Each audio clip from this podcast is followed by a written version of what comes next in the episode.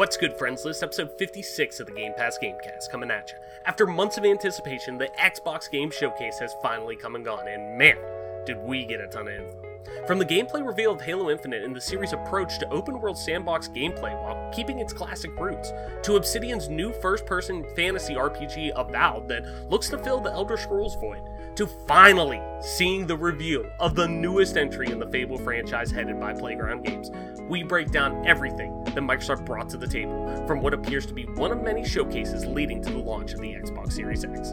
Plus, Metacritic is putting a new embargo on fan reviews, Microsoft is ditching both the Xbox One X and twelve-month Xbox Live Gold memberships, and Microsoft Flight Simulator goes old school with its physical release. All of this, and much more, on the newest episode of the Game Pass Gamecast. Now the fun begins.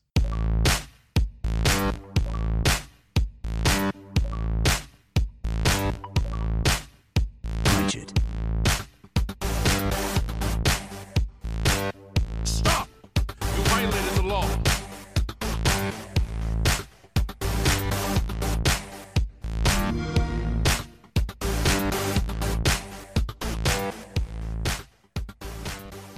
Welcome back to another episode of the Game Pass Gamecast, your weekly go-to podcast for all things Xbox, Xbox Game Pass, P C gaming, and more, including news, rumors, and conversations around them damn good video games. You can catch new episodes of the show when they drop each and every Friday morning on YouTube, Apple Podcasts, Google Podcasts, Spotify, SoundCloud, and all other major podcast services. So be sure to subscribe to us, rate us, review us, follow us, all that jazz, wherever you get a podcast at, and follow us on Twitter at G P G C Podcast. Stay up to date with everything regarding the show, video games alike, and our dope giveaways. I am your host, as always, Travis White, aka Traveless on most internet platforms. Joining me, back in action, the dynamic duo, my partner in crime, Mike P. Pack. Mike, what's good? What's going on? What's been? What's what's going on on this very Xbox-fueled Thursday? To say the least, and I mean that on a broad range of emotions, I guess. Yeah, absolutely. It's great to be back. Obviously, last week, uh, sometimes real life things just kind of, you know, happen, but I was that, happy. That, have... that fucking shill Adam Marsh had to come in here and, you know, yeah. had to pull the old boy out of retirement, you know? Yeah, uh, I'm very happy that he was able to step in in my... No, no, uh... absolutely. Adam, Adam's the best, man. He came in, crushed it like he always does. Yeah, so uh, for me, um, not much has changed. Uh, I have extensively troubleshot my computer because I was getting little micro freezes that were like five to ten seconds of just complete lockup, and then it would just like behave, and then it would just, you know, come back like nothing was wrong. Yeah, I saw that. I saw you talking about that in our group chat the other day with some of our friends. Did you get any resolution out of that? Well, I've been fighting it for a while. I. pulled a my gra- my graphics card out. I put in my old graphics card. I did all kinds of things, mm-hmm. and I wound up getting, uh, you know, I wound up just doing a complete and total clean install of Windows on my computer mm-hmm. and everything. And as of now, it seems like it is behaving properly. So fingers crossed, that's all behind me. But um, because I was really looking forward to purchasing Neo. Mm-hmm. And playing through that game, but as of now I've just been playing a steady diet of Halo three mm-hmm. and mixing in a little bit of Age of Empires also on top of that. But yeah, as of right now, just playing a ton of Halo. Yeah, yeah, and uh, for good reason. Halo three, at least in my in my time with it, my limited time, I should say, with it on P C, because uh, Adam and I talked a little bit about. about it last week, obviously, with the release coming out and everything like that. I didn't get a chance to talk to you too much about the actual hard release of it, I guess, too much. Uh, I'm a big fan of it so far on P C. Um, I, I think it feels pretty good, but granted, I'm also a casual player uh, in terms of our playing styles, I guess, for the most part. Um, filthy casual. Filthy casual, you know? Um, you know, it's, to me, it's more, I'm playing more campaign, I'm all, but at the same time, I'm playing, when I play multiplayer, I'm playing a lot of social games, I'm playing a lot of, I still will play some ranked games, I will play ranked matchmaking at times, but I'm playing more social games when I do play a lot of, you know, variety, I guess, games. You know, how has it been, I guess, with the final release, after now you've sank your teeth into it a bit, you know, how are, how are your overall thoughts, I guess, with the release on P C? Overall, uh, I'm pretty excited about it. It's a lot of fun. It's a pretty stable build of the game, uh, much more so than the Xbox.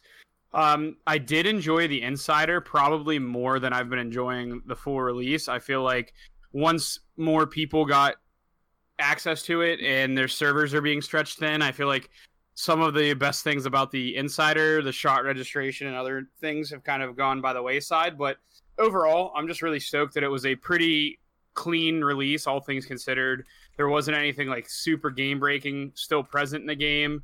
Um, from what I've heard, I've heard that the campaign plays really smooth. I feel like the multiplayer plays really well. So overall, I'm just really excited about about it, and I'm happy for all the Halo fans that have been kind of, there's some big time streamers that have been playing it a little bit more, just kind of getting back into it, and I'm excited for them because they seem like they're enjoying it also, and that that's great for the game as a whole. Getting more exposure to bigger streamers is something that we've been missing, and it's great to see some of those older players come back, mm-hmm. um, especially with Infinite news coming out today. Mm-hmm. No, definitely, and we'll definitely be going in balls deep on a lot of that here coming up on the show. Uh, that's obviously going to be our big topic for the week here, but uh, on my end, uh, as a lot of you guys know who are listening, and because we had some tuning in yesterday, um, we started a new Let's Play series on Wednesdays. Uh, we're going through playing all of the Halo games leading up to Halo Infinite. Um, started yesterday with, obviously, Halo C E on Legendary playthroughs. Um, played for about two and a half hours or so. They'll usually be somewhere around that range. I think I, at least my math with it, and I budgeted out to, okay, we're expecting mid-November is when this, when Halo Infinite's probably going to release. That's probably when the Xbox Series X is going to come out. So, boiled it down to that, that it'll, like, come right up on that if we play once a week or whatever. So, Wednesdays moving forward, we're, we're going to have that. Um, one of us will be playing Halo. It will probably be me every Wednesday, over at least right now on my Twitch channel, twitch.tv slash Travis, uh, Travis underscore. Um, we'll eventually be soft launching our Twitch account as well uh, for the show, but to be quite honest, I just didn't get the graphics done in time, and I didn't want to mess with it. So um, that'll eventually be taken care of, and it'll be eventually phased over to there. But uh, yeah, so every Wednesday, we're going to be doing that. But so I've been playing Halo C E. I've been going back and playing that. Um, outside of that, too, um, Adam and I kind of talked about it last week. I was excited for Ghost of Tsushima. Uh, that's obviously a P S four game, so I'm not going to go into that. I've been p- playing a lot of that, too. Um, but I've also been getting trying to get into Sea of Thieves as well. Um game that I've never really, like, I've always just, like, dipped a toe in really quick and got out. Never actually tried to fully commit, never tried to actually want to get in and, like, fully get into that ecosystem and that world that's there, that live service that they offer. Um, and I love Rare. So I've been kind of itching to get in to have a game like that that I could play on stream, I could play with our community, I can do things like that, because um, I've been thinking, oh, well, I could do a Sea of Thieves Saturday or something on our stream or whatever, and, uh, you know, Saturday mornings, that could be something we do, but uh, it's something I want to get into. I only got to play a little bit, but I'm planning on probably playing that Saturday on stream, so look forward to that. Um, outside of that, that's pretty much been it. Uh, unfortunately, I know that's the cardinal sin, some people like to think for some reason, of talking on Xbox show. I've been playing a P S four game mostly, um, just because it's fucking great, but, um, but yeah, so at least on the Xbox front, it's been kind of quiet, but it's going to start ramping up as we start kind of getting into all the rigmarole that's going to be going on with Xbox leading up to the Series X, so, uh, Mike, outside of that, I think it's time for Button Mash. Let's head into some quick hit news stories here before we head into our big topics. Well, I say big topics, but for this week, there's one big topic that we're going to be talking about. Um, but let's let's hit on some of these quick hits first. So, Microsoft has announced that in the lead up to the Xbox Series X, the company will cease production on the Xbox One X and the Xbox One S All Digital Edition. The standard Xbox One S will be manufactured and available for purchase moving forward, which is pretty fucking wild if you ask me. That's kind of ass backwards, but we'll talk to that talk about that once we kind of roll through this. Microsoft is officially no longer selling twelve-month Xbox Live Gold plans ahead of X- the Xbox Series X's launch. Microsoft confirmed the change to, True Achie- to true achievements dot com, stating that even though the twelve-month plan is not being sold, quote-unquote, at this time, the three-month and one-month plans are still available for purchase. Quote, at this time, Xbox has decided to remove the twelve-month Xbox Live Gold S K U from the Microsoft Online Store, Microsoft representative said. Customers can still sign up for one-month or three-month Xbox Live Gold subscriptions online through the Microsoft Store. Metacritic, the popular review aggregates website, has decided to delay user reviews for new games until thirty-six hours after they've been released in defense against, quote-unquote, review bombing. That yeah. Saw ahead of The Last of Us two and stuff because, you know, straight white males are really offended by seeing a woman in charge. Shocker. It's, it's, it's something that unfortunately is necessary. It feels like as a media platform and as a media member, you should be held to a higher standard, and gamers in general, whenever you're reviewing games. I mean, if you are actually in a position where your review can be taken any any any seriously, mm-hmm. feels like you should have more of a responsibility personally to take it serious and do the right thing. Mm-hmm. So it's a shame that thir- a thirty-six hour embargo has to be placed, but personally, I would almost like to see him go like a week, because I really think thirty-six hours yeah. is still way too soon. You should have a week to kind of digest everything, but yeah. um, good on them for making the change, honestly. Yeah, definitely. And and that's really speaking specifically to the gamer reviews compared to, you know, critical right. reviews, but but there are a lot of fan-run sites and different things like that that will post under, who don't necessarily fall under the critic review, who want to give the general fan review, that don't get review copies or, you know, codes given to them or anything like that for review, um, you know, and that does, you know, affect, you know, people do take, you look at games like The Witcher and, um, you know, Half-Life and things like that, these games that are so cherished to so many gaming communities, and you look at their gamer score compared to sometimes their critic score, and it's through the roof. Like, it's completely different. So mm-hmm. it is valid. Like, gamer reviews, the hands-on reviews, maybe not from a necessarily, you know, critical eye, where it's more, you know, real-life Uh, application almost, you know, where it's somebody just sitting down to play it, Joe Schmo wanting to play it, are they going to notice every little nook and cranny, uh, and more so, how does this just feel as a normal, you know, a casual gamer to go and play that? But opening up that can of worms, you know, like I said, for some reason, straight white males, and I'm just being super fucking transparent about it, you know, for some reason, straight white males have an issue with women in power and, you know, people who are a part of the L G B T Q community that, you know, for some reason, anytime they're in a position of power, that rattles them for some fucking reason, but, you know, it must suck to be that much of a virgin. I don't know what to say. So, anyways, moving on. Um, the physical edition of Microsoft Flight Simulator for P C will ship on ten discs and with paper manuals. Akin to there you the- go, Travis. That- you love your uh, you love your physical media, bud. Fuck yeah, there you man. Go, buds.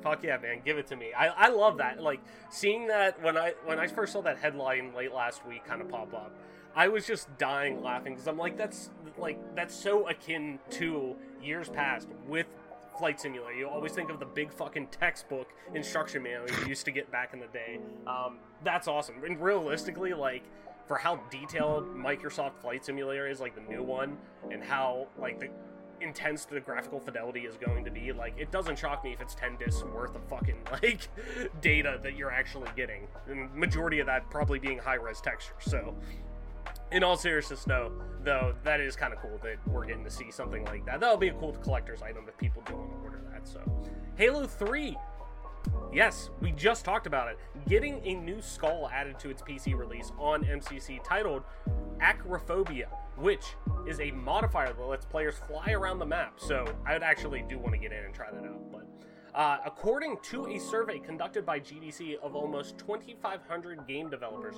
one in three developer reveal one in three developers, I should say, revealed that their games were delayed as a result of the covid nineteen pandemic that has halted many industries as or many industries as companies scrambled to shift from work from home to the work from home model. Um, shocker. uh, Beyond Light, the upcoming expansion for Destiny two, has been delayed from its original release date of September twenty-second to November tenth, and its latest season, Season of Arrivals, will also be extended to that November tenth date as well. A listing for an alleged alpha version of the twenty twenty Call of Duty game has appeared on the Microsoft Store, titled The Red Door. It's listed as a shooter, and as the description and the description reads as follows. There is more than one truth. If you go looking for answers, be ready to question everything and accept that nothing will ever be the same. The red door awaits. Do you dare to step through it? So, kind of leaning into those Cold War leaks that we heard about. Um, definitely excited to kind of see where that goes, because I love shit like that. It's very almost, uh, very almost Control-esque. So, Madden twenty-one will remove the Washington Redskins team name and logo. In a statement to Kotaku, E A said, "We are pleased to see Washington's decision to change their name and visual identity. We are quickly working to update Madden N F L twenty-one to feature a generic Washington team while we await final word on the updated team name and logo design." Mike, this comes home to you. N H L twenty-one will in fact be coming out in October this year, but E A has confirmed that no next-gen version will be coming with it this year, like very much akin to the uh, this past generation when it comes to N H L. Uh, waiting a year to come out on next-gen systems. Rocket League will officially be going free-to-play later this summer, which is pretty cool. Uh, and it seems like it's handling it much like C S G O did when it went free-to-play, getting a Prime membership to those who have paid in the past and whatnot. And finally, Ubisoft has confirmed that Assassin's Creed Valhalla and Watch Dogs Legion will be launching at sixty dollars on both Xbox Series X and P S five, ahead of Take-Two announcing last week that N B A two K twenty-one's next-gen editions will launch at seventy dollars. So, Mike, before we kind of head into our recap of the Xbox Xbox Game Showcase, you know, anything from our button mash quick hits kind of stand out to you that, you know, really kind of resonate or feel like, you know, really warrants a bigger discussion, I guess? Um, I guess the biggest things for me, we already kind of talked about the review embargo, or uh, which I think is, you know, very important. Um, the no longer selling twelve-month Xbox Live Gold plan is kind of interesting. Mm-hmm. Um, the, the complete, or the ceasing of production producing Xbox One X and Xbox One S is relatively interesting. And for me personally, a big thing is the N H L twenty-one news. Um, not surprised, because uh, I don't know that E A and integration, or uh, basically I'm not surprised that E A is going to take the lazy way out with it. Um, mm-hmm. They've probably already done a significant amount of coding for the game and de- designing of the game. So it does kind of make sense. Uh, I'm just basically just ready to be, I don't know. E A as a developer and N H L, the games they make, is just, it leaves some things to be desired overall. So it's not surprising, but um, that's that's fine. And uh, good on Madden for kind of accommodating the change that the Redskins are electing to make here uh, leading up to this new season. Mm-hmm. Yeah, definitely. Uh, you know, kind of you starting, I guess, from the top there. Um, the twelve-month gold subscriptions no longer being available, I thought was pretty big, but to me, it isn't as shocking as I would think, though it is kind of counterproductive to Microsoft being very, for, quote-unquote, for gamers right now with, you know, wanting options on top of options on top of options for you in terms of their services. But, um, you know, it makes sense to think that, okay, well, you know, whatever it is, Microsoft, or uh, I think Xbox Live is like already twelve, ten or twelve dollars a month. If you just do it, you know, on a monthly basis or whatever, um, you know, if they take away, if you take away the ability to do a twelve-month subscription, because really then you're paying for half of what it would be necessarily if it's a ten dollars, if it's at ten dollars a month, which I think it actually is, or it used to be at least. Um, yeah, it's like sixty dollars a month, because mine's like auto automatically will just deduct from my account. Right, yeah, and that's how I have mine set up. But I think it, I think I remember seeing it as one month is like ten dollars. So really, you're saving half the price if you're going in and doing that. But at the same time, this does kind of lean into, okay, well, it's clear that now with, you know, xCloud becoming integrated with Game Pass um, this later this year, it's clear that they're wanting to push Game Pass Ultimate. That if you have Game yeah. Pass Ultimate, you have Xbox Live, you have Game Pass, you have Game Pass on P C, and now you have xCloud. So, you know, it makes sense to for them to do that, because at the end of the day, realistically, they are just providing you more value than just, yeah. you know, like, because realistically, let's be honest. I mean, there is no reason, for the most part, you know, and granted, micro, I always felt pretty comfortable paying for Xbox Live because of knowing how it went into, the money went into Microsoft servers, and Microsoft servers being so good because of that from a protection standpoint, at least up into a certain point, uh, whenever my Microsoft account got hacked, like, after, like, ten years, but, um, I was pissed off about that, but, uh, but, like, to me, though, in twenty twenty, let's be realistic, you shouldn't be paying for online.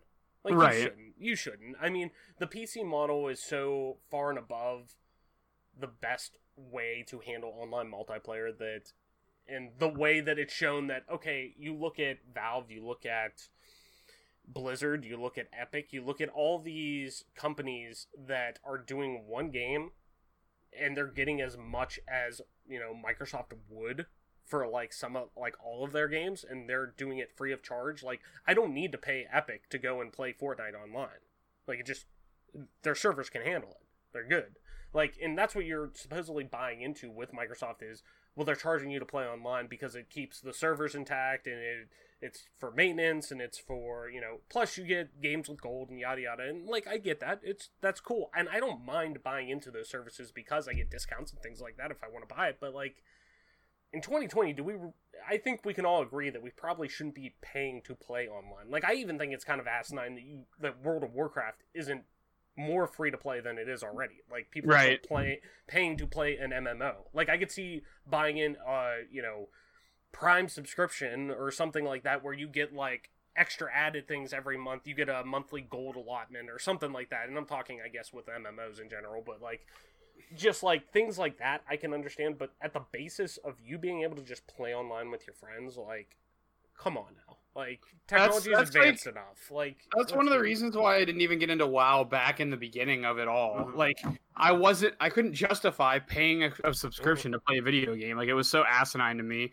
But, you know, it did really well then and continues to do really well with numbers now. But, yeah, I mean, it's it's definitely something that, like, if you're going to make me pay for Xbox Live, that's cool. But if you give me the op- option to have Ultimate for a reasonable price and I'm getting all that benefit, it does make sense for them to just kind of, you know, axe the one year, uh, axe the one year price. Yeah. And I mean, World of Warcraft, it is fifteen dollars a month to play. fifteen dollars. And now granted, you get it, like, you can get in, I think, outside of the newest expansion. You have to pay for the newest expansion, uh, which I think is Battle for Azeroth still. I don't think the new one released yet. I don't know. I've been out a while. for a while, at least balls deep into it. Um, but, um, like, you do get all the expansions up until that. But at the same time, like, then again, Blizzard makes an asinine amount of money. It's like, do you really need to fucking, like, charge people fifteen dollars a month for WoW? Like, really? I don't know. It's just kind of like, meh, we're kind of past that point with technology that we know that's kind of bullshit. So, um... But the biggest thing I think on all of this to me is the whole the whole idea that the Xbox One X, the Xbox all the One S all digital, I could see being phased out, but the One X being the one that's actually phased out compared to the One S is pretty crazy to me, because I figured that would be like, oh, here's your entry level to Xbox now. Like, this is overtaking this, because it was already starting to go on sale at two ninety-nine regularly, you know, the mm-hmm. same price as the One S for the longest time. So, like, okay, that would be a natural fit for that, you know, system to go to, to be, hey, here's the entry-level model now to get into our ecosystem. It's the Xbox One X. You'll be able to do four K, you know, to a degree, and, you know, thirty frames, but if you want to do four K, sixty plus, one twenty, whatever, you know, you have to buy the Series X, or Series X. Like, it, to me, I feel like the Xbox One S is going to potentially, could potentially hinder some aspects of not only player experience, but developing games in general. Um, you know, and I know a lot of, uh, Phil Spencer came out, and Madam and I talked about it last week, where he was very adamant of, like, don't worry about, you know, us supporting the Xbox One, it's not going to interfere with what games could be and this and that and yada yada. But, like, the base Xbox One hardware struggles to do, like, ten eighty at times. Right. So, like, if you ask me, if we're going to a generation where four K sixty is, like, at least for Microsoft, is, like, being the standard bearer, how does that, like, technology still fit in there?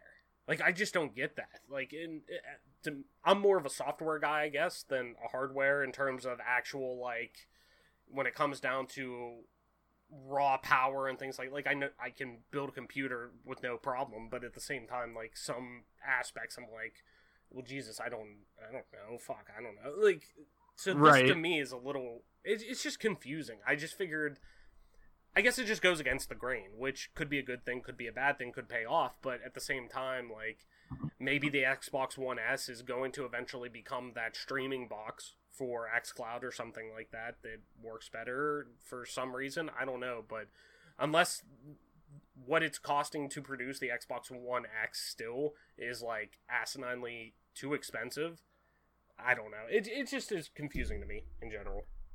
So, I, I don't know, man. But... Mike, I think it's time to talk about the big news for the day, the Xbox Game Showcase. Oh, baby. What? I mean, and it was really cool. I was able to time it perfectly, like, with my... I actually got pulled... I had to go into the office today for, like, a little bit to grab something and, like, do a couple of small things, but I'm still working at home, so... I was like, perfect, that'll time perfectly with my lunch break. And I, like, got home just in time to, like, get ready and start the stream before it started. But I was I was able to do live reacts to it, and it went absolutely fucking phenomenal. Thank you, everyone who did come out, come and chat and chill and, you know, got to, you know, revel in the excitement of the event. You know, it was really cool to get to spend that with some of our viewers and whatnot. So, uh, thank you, everyone, for coming out to that. But, man, this event, like... It's it's weird because, like, there's so many positive things that have come out from it that I have a big... Like, to me, there's still there's still vastly more positives to take away from it than negatives. Um, mm-hmm. I think, overall, it was a good showing. Like, I, I keep saying, like, seven point five eight showing from Microsoft with it. Yeah. Like, there's a lot of... There was a lot of good stuff. Like, some of the people are like, man, I didn't see substance from... you know, Microsoft out of this. And I'm like, well, to be quite honest, they did show a lot of stuff. They did show a lot of things that, you know, half of it was stuff we knew was coming, but a lot of it is newer stuff. Like, maybe mm-hmm. it doesn't speak to you, but it speaks to some people. Like, and it's good that they are now showing, hey, these are games that are only going to be on Xbox, in the Xbox ecosystem, whether on P C, Xbox One, Xbox One, or Xbox Series X. I gotta... get that ramble down a little bit. um, yeah, there's a lot of Xboxes zags, yeah. zags going on. Yeah, yeah. It's, it's tough. Um, but, you know, overall, I thought the event... I thought the event was fine. It didn't mm-hmm. to me... Now, granted, obviously, if you're listening to this, you probably did so- see all the events, so it's not like... Or all the reveals and things like that, so it's not spoilers or anything like that. But, like, obviously, the... Finally, fucking holy shit... Fable being announced, that was big. That was, you know, finally saying, okay, yes, Playground Games is officially making a new Fable game. That was hype. That was great to get to talk, you know, get to actually see, at least see, know yeah, that it's just coming. Like, yeah. say, like, yes, this was the worst kept secret in gaming for, like, well over a year now. Here it is. It's real. Like, we can all say, yes, it's happening. Um, you know, but there was a lot of stuff that kind of was like, like, a lot of good stuff, but a lot of ex- expectable things. And maybe that's because, like, my... Maybe, like, my expectations, I thought, were pretty in check. But there were a lot of... A lot of people... And granted, everything, you know... Especially given what's going on in the world right now. Plans change. Things change. We just read that one in three develop development teams have suffered delays because of... Or setbacks because of...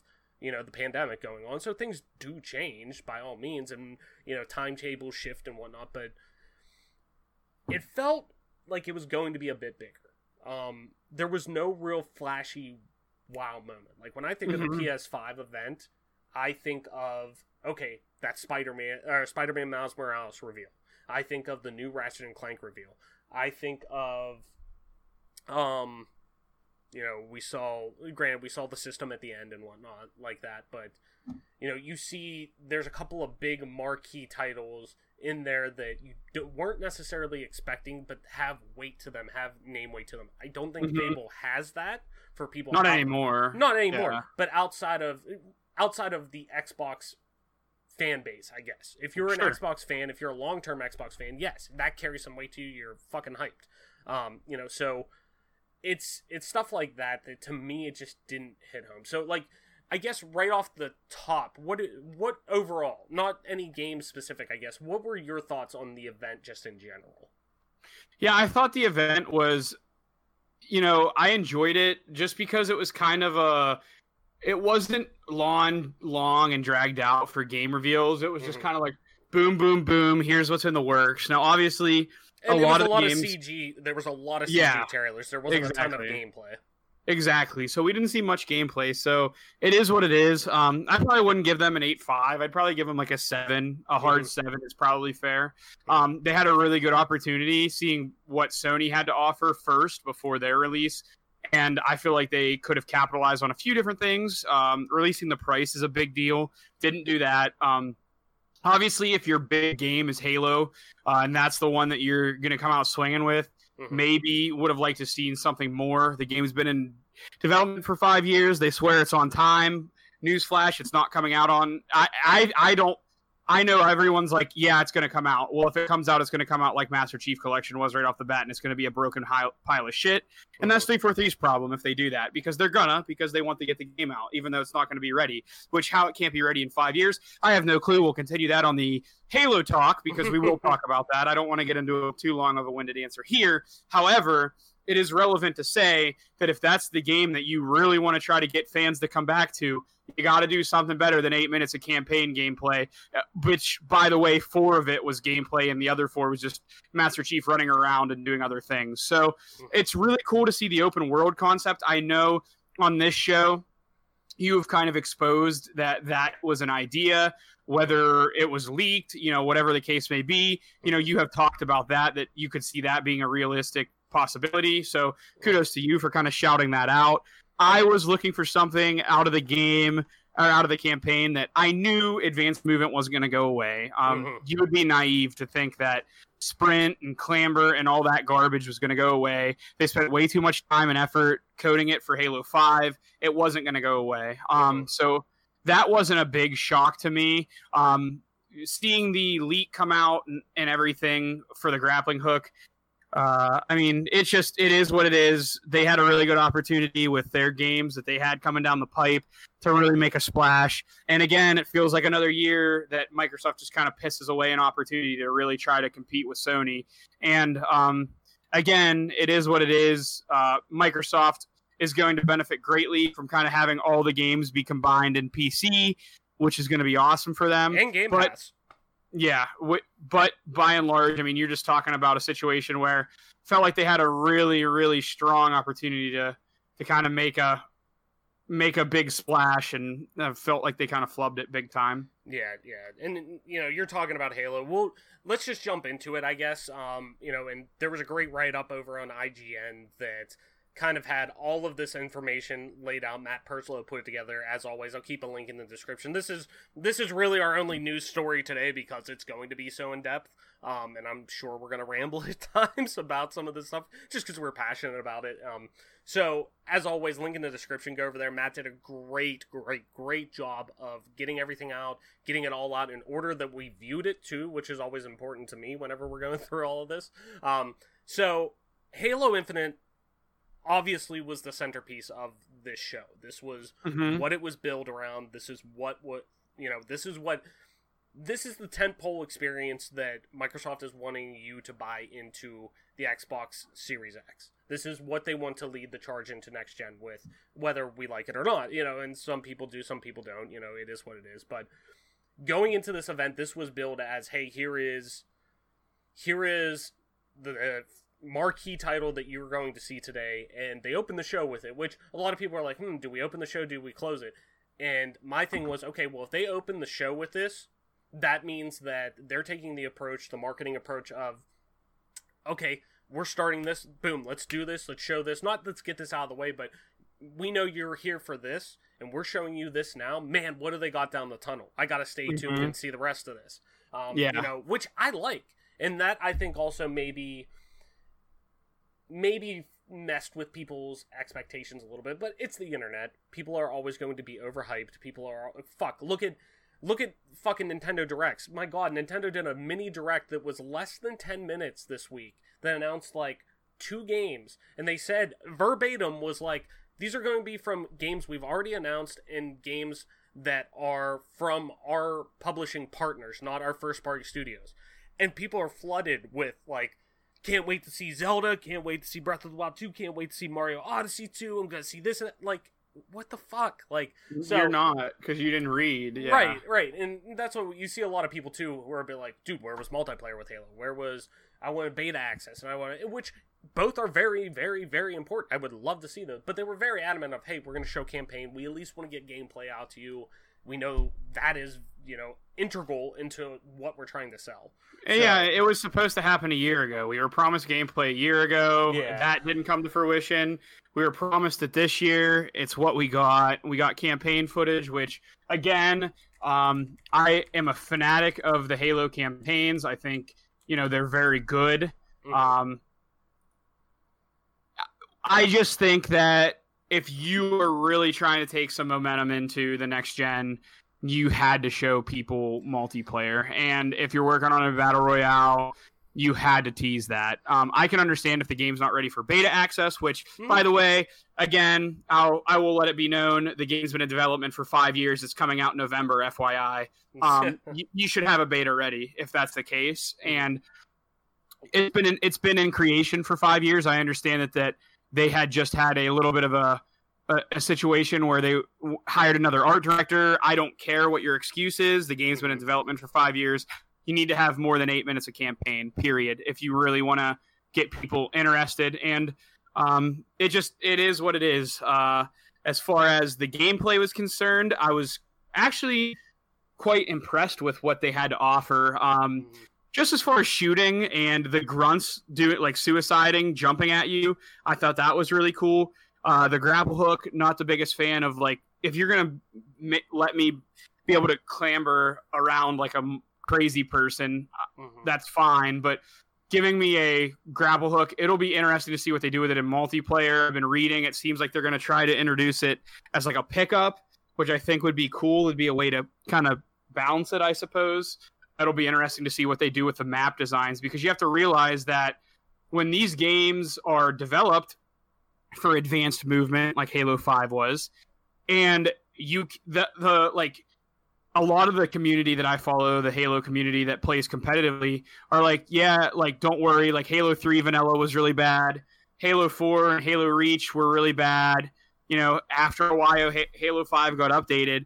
But people don't understand, like, the thing about multiplayer. And when you're designing maps for all this advanced movement, mm-hmm. you can't just strip the advanced movement out and expect the maps to play right, mm-hmm. because they're created for advanced movement.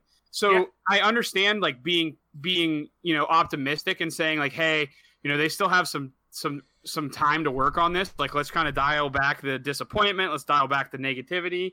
Don't get me wrong. Like, that's all all well and good. But, you know, we as a community will likely need modding support if we want to do anything with the game competitive, if they leave all that extra stuff in there. It's just, uh-huh.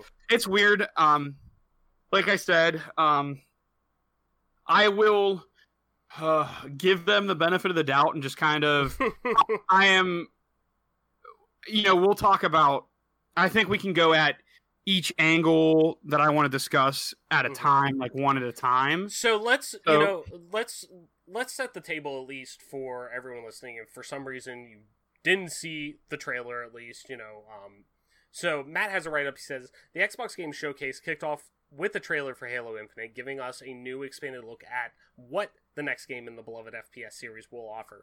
It was followed by footage from Halo Infinite's campaign, which is set on a freely explorable Halo ring that's several times larger than the previous two Halo games combined. Master Chief has access to a grappling hook that he uses to explore the landscape. We see our first look at, first look at the Banished, who act as the game's antagonists, which means brutes finally return to the series. Running at a locked sixty frames per second for the campaign, Halo Infinite is promising new mechanics and bigger battles to make the most of the Xbox Series X's power. It's due to release holiday twenty twenty on Xbox Series X, Windows ten P C, Xbox One, and Game Pass. Um, and then additionally, I G N's Ryan McCaffrey, who I'm a huge fan of, um, he uh, got, obviously, with I G N being somebody who is the head of their preview team, was able to get uh, some details ahead of the event to put up a story, you know, whenever everything went out with Halo Infinite. Um, he had some additional details regarding Halo Infinite's game that went up after its gameplay, basically.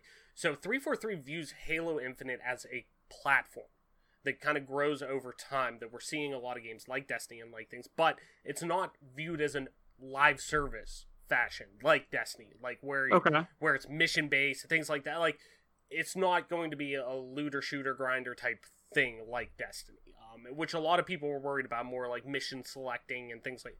It's not like that, um, which is good, and that's a big weight off my shoulders, because that was when I heard Infinite, I instantly knew back in twenty eighteen when I saw it was Halo Infinite, I knew they were going to go some direction of this is going to be not, at the time I was saying a live service, but something that is going to be updated over time and not just in the regular fashion of a normal, you know, esports title or first person shooter is. Um, but it's refreshing to know it's not going down that route. So Infinite is also, as of right now, the last standalone release for the foreseeable future for Halo.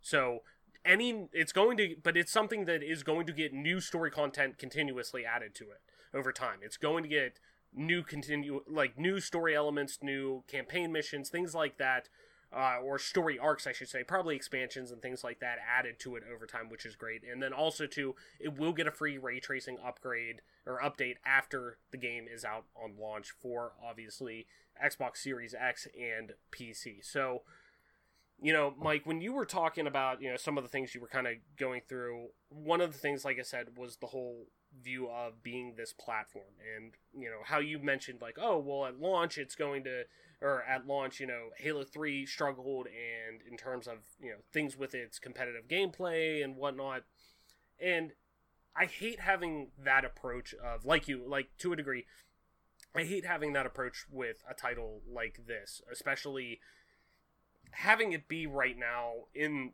the landscape of our of this industry that, you know, you get a game out, say The Division comes out, and even Rainbow Six to uh, Siege to a degree, you know, both came out, both a lot of people liked what the basis of the game was, a lot of people liked what you were going to do with the game, but a lot of people felt there were so many things wrong with the game that need to be tweaked, need to be altered. Uh, there was too much microtransactions, yada yada, things like that.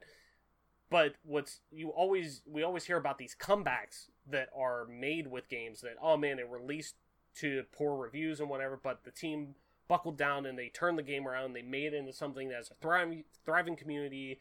I mean, fuck, Rainbow Six Siege right now is teetering on the brink of becoming a major esports title. I mean, it already is, but like, top tier echelon esports title with how much it draws in now and, you know, the prize pool and whatnot. So, you know, we keep hearing about this almost, and I don't want to say nonchalant because, like, no matter how pissed off we get about these games, you know, and this, a lot of issues with games usually do come from the top down. It's not necessarily, you know, just one person dicking around not wanting to do stuff, because people, game development's fucking hard. Like, people who are working on these games are fucking ridiculously talented, hardworking people that it's not just, oh, we want to do that. A lot of it is when, like, a lot of people are having, you know, and rightfully so to, to a degree, having some criticisms with what was shown with Infinite, and specifically its art direction. You know, you look at the Banished and the Brutes from Halo Wars two, and going from that to Halo Infinite's reveal, and it's looking like it's going from a modern-day game to Halo three. Right. And and that's... And I have... Me, personally, I have no fucking issue with how a game looks. I don't care how... I'm just not a, like, I'm more like, oh, that's a cool art direction. I don't care if it's like, I don't, more or less, I don't want it to look like, I don't care if it look like I could see every single pore on somebody's skin. I don't fucking care about that. I'm more worried about, you know, I, I like to see a cool art direction taken. Like, it doesn't have to be re- completely realistic as long as the game's fucking fun to play. Like, that's right. What I'm more worried about with this game. And to me, mm-hmm. there, like you were saying, there were some positives from that gameplay that I liked a lot. To be honest, I thought, and I thought I would fucking hate the grappling hook. In all honesty, I thought I would absolutely hate it. But because I felt like they were going to do it more in the style of Doom Eternal's grappling hook, which worked mm-hmm. great for that game, but Doom and Halo are vastly different games. I mean, right. vastly different titles. I mean, they're obviously, just a little. They're obviously both first-person shooters, but Halo is much more of a methodical, you know, and even tactical compared to Doom F P S. Right. It is a much slower-paced F P S game that is trying to accomplish something completely different on so many different levels than Doom is trying to do, where it's just fast-paced, don't worry about healing, just keep moving, move, boom, boom, boom, where Halo, there's much...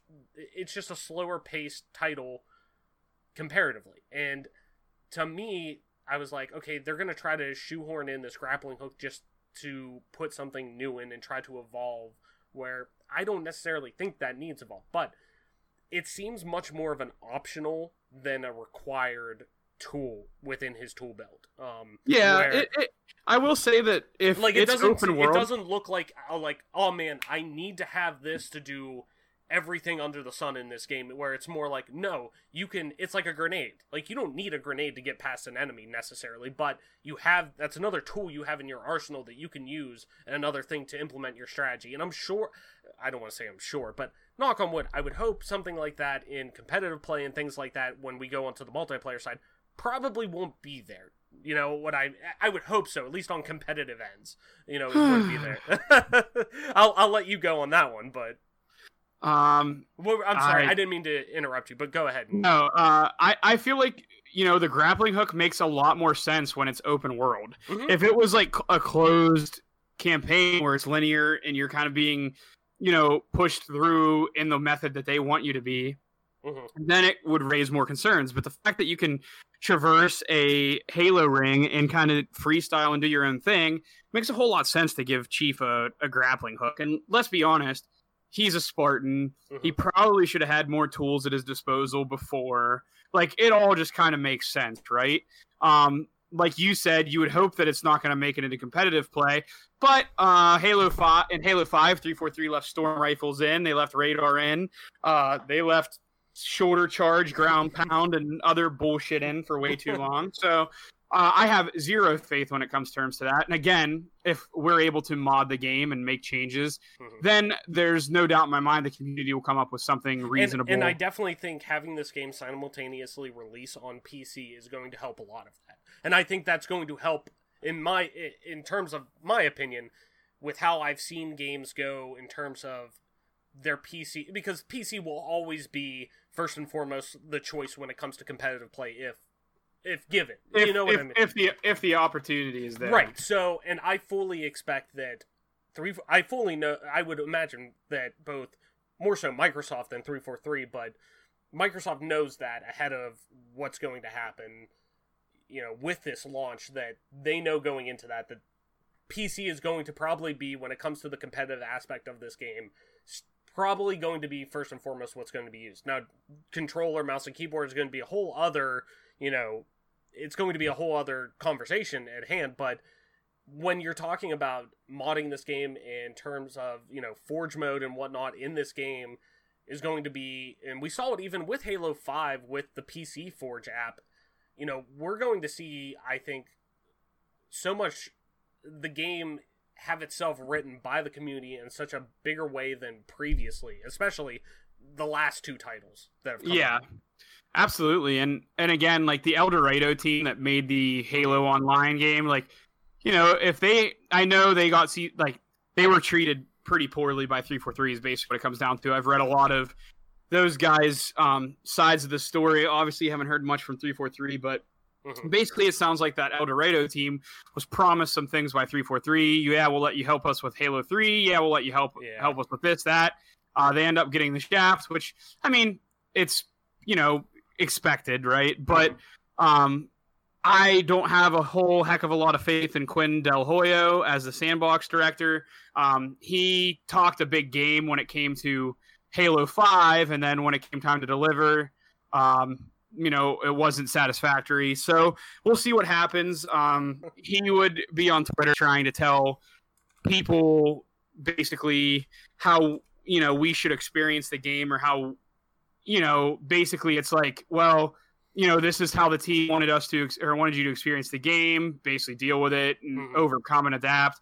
And to a certain point, I can respect that. Um, yeah, I mean, at this, at some point, it's like, okay, that's what the, it kind of comes into the conversation of your interfere, like, that's going against the creative and artistic vision of what this game was meant to be. Or which whatever. Which is fair. It, like, that's absolutely, absolutely fair. But there's, I... like, that also has a certain perimeter around it that, like, you can go outside of that, and then that point's a little, like... Okay, well, you all you do also preach that you want the community community to have this game and run with this game and have fun with this game. Okay, well, they're trying to. You know what I mean?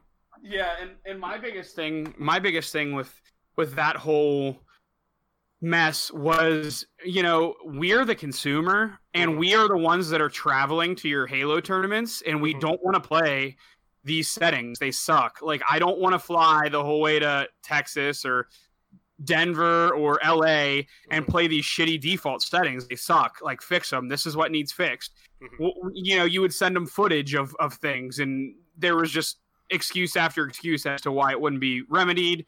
And, um, you know, that's, that's all multiplayer stuff. Um, strictly speaking, on the campaign that we saw today, mm-hmm. I am, like I said, relatively pleased. The c- biggest concern for me, and I know you say, like, oh, I don't really care how the game looks. And I kind of feel that way, too. I'm looking for performance. Mm-hmm. But them only committing to sixty frames per second is a big red flag for me. Mm-hmm. I know a lot of people who are basically on Twitter just took the stance of, like, well, if you don't want to play it on sixty frames, play it on your P C. Quit crying. Mm-hmm. And it's like, yeah, but you keep touting this powerful Xbox that yeah. it's going to be able to do all these insane frames, and then your flagship game is going to run on sixty. Well, uh, see, that's my that's my big thing with the Xbox Series X still, is that, okay, you're touting this thing can do potentially one hundred twenty frames, like, standard with some games that you want on there. I'm sure maybe not... I can't imagine it's going to be four K one twenty or something like that. Yeah, like, yeah. There'll be games that could do ten eighty, twenty, one twenty or something like that. That's great. How the fuck are they going to do that with no display port, which is the, you know, the straight up, like, that's the easiest impl- uh, implementation of being able to get access to those levels of frame rates, where H D M I three point oh, like, a lot of T Vs that are four K and things like that, that you can get that supported resolution at, don't fucking support that high of a refresh rate. They only support sixty hertz. So, like, yeah. how how are you going to be able to do that? Like, okay, play it on a monitor. Okay, cool. How? How can I do that when, you know, some monitors don't support H D M I three point oh that can support the bandwidth to put out that high of a refresh rate? Okay, cool. I'll do it via DisplayPort. Well, you know, we don't have that option. Okay, then how are you wanting to do that? Like, that just is still the big hang-up for me with that, that it's like, okay, you're treating this as a P C, basically. Cool, treat it like a P C and give those op- like, give those options to be able to run it. You know, if you're saying, oh, you want to get one hundred twenty frames per second on Halo Infinite, or like before this came out, like, oh, you're you could play up to one hundred twenty frames per second on some games. Okay, well, cool. I want to do that at ten eighty. Cool. Let me plug a DisplayPort into it. Like, it just, to me, it's like, I still don't get that aspect. Like, it's a great, it's a great tagline to throw on something, and a great tagline to throw, you know, you know, to people at, from a marketing standpoint, who don't necessarily know the ins and outs of these systems and, you know, the tech behind them. But, like, a lot of people do, and you're talking, Xbox always talks to a big P C market as well. Like, it talks to a lot of P C gamers. It always has been. They've been intrinsically tied forever. That's like, a lot of people know the ins and outs of this. So how are they going to make that happen? You know? Yeah, and and to me, the another big concern I have is the free ray tracing update coming after launch. Mm-hmm. So I know on this show I've been critical of the fact that Infinite was going to release on time. Mm-hmm. Uh, they're, everything they are saying is concerning because it feels like they're going to release half of a game. Yeah, it, and it, they're it, using it, the, they're using the well. It's going to be, uh, you know, like a serv. It's not going to be a game like a service, but it's a living world. This is the only game you're getting for five years. So you're telling me that it gives you the free pass to be lazy as shit, to get it out day one, for it to be garbage, it to be a shell of a game that you're actually going to be, you know, yeah. Like when when am I going to get my? If you make the game eighty bucks, when the fuck am I getting my eighty dollars worth? Because when you release it, it's only going to be worth twenty. It's going to be a shit stain. Well, like, see, that's what, like, and, and I... What am I going to do? Get one mission, and then you're going to be like, oh, wait three months for D L C to come yeah. out. Like, and, and, like, we both have been, like, on opposite sides, I think, of the fence at times about this, respectfully. You know, and that's yeah. been clear on the show before, and, like... But today was the first time I actually kind of thought, like, granted, we're seeing clearly pre-release footage of this game, and there, to be honest, four months from now is a long fucking time in game development. And to be honest, like, it doesn't seem like it's both not that long of a time, but it's also, you can get a lot fucking done in terms of polishing this game in four months. I mean, hell, look at Cyberpunk. It keeps, you know, punting for five months at a time, and rightfully so, because they want to get that polish down to it. Like, the game may be done, but they want to polish this down.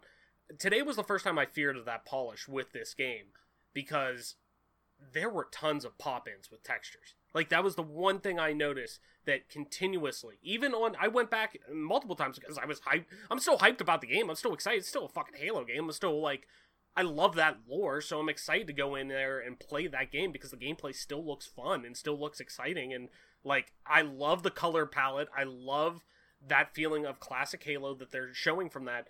More so, too, like, I love the fact that I'm actually able to fucking see enemies comparative to Halo five, where everything is in this glossy, dark tone, where this is vibrant. I could clearly see the contrast between, you know, environments and objects on there. Like, hello, thank you, I can fucking see now. Um, but the thing that made me hesitant so much with this was, even in going back and watching this multiple times, in the four K version that was put out after the fact, that wasn't the compressed version or anything like that, not that that would really have anything to do with it, but textures were popping in left and right and popping out and stuff. I'm like, that's not a good look.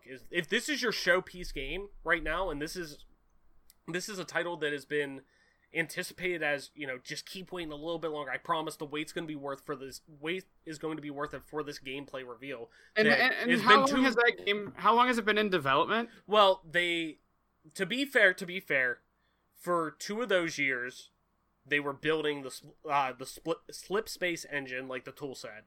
Okay, they were building a brand new engine. I mean, fuck, that engine with Halo has been going since C E through Halo five, and that shit's been held together with, like, you know, paper clips and gum and shit like that. So, like, I get it, but at the same time, going through, okay, you built a new engine in two years, so you have three full years that you put into development on this game, and not that that's very, that's not very long in general, but, like, at the same time, you're still so able it's... to work on, you're still able to work on the art direction and a lot of things that I think a lot of people are having hesitations with this game before that's what... that. That's still pre-production stuff you could still do. That's what I literally was just about to say. Like, so basically, the the joke of an art direction. Um, like, like I do, I do love Chief's. I I love Chief's look. Well, yeah, I love yeah, I love the you? things. I love the things that they're saying. Hey, we heard you about classic Halo. You want some of that style back? I think this has far, far, far more heart into it to the original Halo series than the last two entries. That's just yes. me. Like, clearly. I'm much more... I'll play this game already any day, if you ask me personally, than the previous two entries, just by the look of it and the what we're seeing of this compared to... It leans much more into classic Halo than new Halo, if you ask me. Now, I liked Halo four, and I knew at the end of Halo four's campaign, when you beat it on Legendary and what happens, mm-hmm. I knew it was basically... Like, that was it, right? Yeah. Like... Halo, as I knew it, had died, mm-hmm. and it was moving on, which is which it is was like Call of Duty, and I understand and, like and three four three hey, one whatever, do, yeah, yeah. But to me, it's like I give three four three shit all the time. They've been developing a no. game for five years, and this is the bit they can, this is the best they can come up with. But mm-hmm. like you said, they've been building an engine for two years as an excuse. Well, if that's an excuse for why they didn't have very much gameplay ready, even though the game's releasing in a couple of months, like, how is your art? How does the art director leaving over a year ago at this point, how does that even affect it? Because you haven't been working on the game that long then. Like, granted, you might have had a year and a half into developing the art, mm-hmm. like, direction you wanted to go, but you've had a, a year and a half now to kind of go a different direction. Mm-hmm. And, like, I don't know if the art director is a tyrant or if people are afraid, but how the fuck does this picture of these brutes get into the boardroom and people say, yeah, that's great, keep it yeah. up? Like, how does the Halo Pro team, who is supposed to be former Halo professional players that are supposed to be testing the game, that are supposed to be constantly running through multiplayer to make sure that there's a good experience, how do they not, like, show up to a board meeting and say, guys, like, I don't know what's going on with this, but this isn't right? You know what I mean? Like, how the fuck is that not covered at any point? That is concerning to me, that nobody can speak up on behalf on in this development team and just kind of raise a red flag. Not even like not a single red flag. Now, I'm sure, like, there's been people saying stuff in the boardroom meetings. I would love to be a fly on the wall for one of them, to just to hear, like, where they get these ideas. But, like, how has this not just how has this not been talked about at all? Yeah. Or how has this not been changed? Like, I was thinking to myself, like, well, would it do any good to bully the shit out of three forty-three and make them change the brutes like we did to the Sonic movie mm-hmm. when everyone trolled the shit out of them? But, like, three forty-three won't listen because they won't listen to us about any fucking thing, let alone that. Like, I'll be, so it's like, what do you do? I'll be, I'll be completely honest though. At least with, and I'm, and this is me looking at some marketing material now after the fact as well. Like, I'm just scrolling through and looking at some of the things. I'm giving somewhat of a benefit of the doubt to some of the textures, just with, and both with the brutes, both with everything, that with them streaming that gameplay and things like that, like, I think there were, I think there were some technical issues with it, because some of the pre-recorded stuff that they're showing on here and whatnot does look a little bit better. Um, but at the mm-hmm. same time, that's still, once again, that's still a artistic, and we were talking to Adam about this before, it's not necessarily like, oh, somebody was lazy on making that. It was an artistic choice to make it like that. And, like, yeah. I the look in general, I don't dislike as much, but the way it was shown, I just don't think it had a, uh, as good of a showing as a lot of people expected, and a, and I think what three forty-three thought it was going to be. I think there was just a little bit of disconnect. And I, I fully, I'm still in, I'm sure people are like, man, they're really shitting on this game. Me personally, I'm still fucking really excited for this game. I I can't wait to play it. The vibe of this is, like I said, much more classic Halo than new Halo. And, and if you like new Halo, that's totally fine. No issue there. But to me, I'm much more of a classic person myself. Um, and I respect, to a degree, the, you know, the new Halo games to what they did, but at the same time, I believe they didn't have the heart of Halo at it. This feels like it has the heart of Halo at it, and I'm totally, I'm excited to still play this game.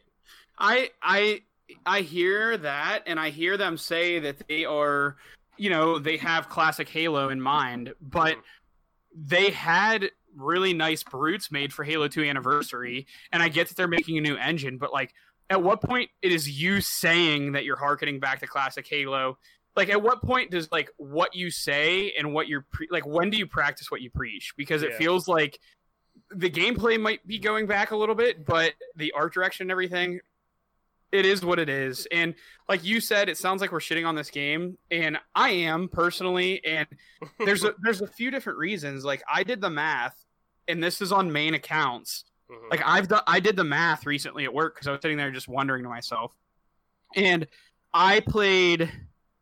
like thirty days of Halo two, thirty days of Halo three, over thirty days of M C C, over thirty days of Halo Reach. Like, that's multiplayer multiplayer playtime, not mm-hmm. campaign, not Halo one. I can't get the numbers for because there's no online. Mm-hmm. But that is me playing ranked games and social games on Halo three, thirty thousand some games on Halo two, thirty-some days worth of gameplay on M C C. Uh, Halo five, I played for five days. Uh, Halo four, I played a little bit. Halo Reach, I played for twenty, thirty days. Like, I have spent at least counting side accounts, six months to a year of my twenty-seven years playing Halo. Mm-hmm. So when, when I come out and listeners might think, oh, he's being overtly critical. I don't play, and I'm not trying to sound alpha. I'm not trying to sound macho. Mm-hmm. Every gamer gets a different experience, gets different enjoyment out of games. And maybe at one point in time in my life, I will progress to where I'm a lot more casual with my experience. Mm-hmm. At this point in my life, at, at twenty-seven, that part of my D N A doesn't exist right now. Mm-hmm. I still get on Halo three, and I could, without blinking, put in an eight-hour day. You go to work for eight hours a day. You go to work for eight hours. You go home. You might watch some T V. You might play some games. You go to bed. I go to work for eight hours a day. I go to school for eight hours a day. My next thing I do when I come home, it's not my free time. It's not my hobby. I come home and I put eight hours a day into playing Halo. And it's not, it's like a job to me. And when I have an issue with my job, when you have an issue with your job, you complain about it. You bring up concerns to your manager.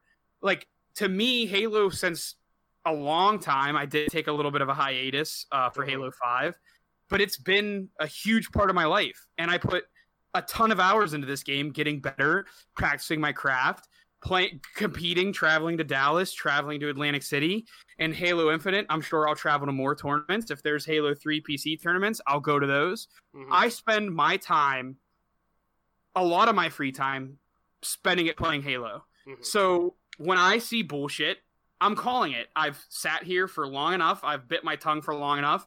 I gave things the benefit of the doubt, and I, I just can't sit back and do it anymore. And I'm sorry if it feels like I'm shitting on it, but honestly, my rating of the game, of what I saw in campaign, would honestly probably be like a seven out of ten, an eight out of ten. But mm-hmm. based on how I talk, people would think I'm going to give it a two or a one. That's mm-hmm. not the case. I'm a very critical person.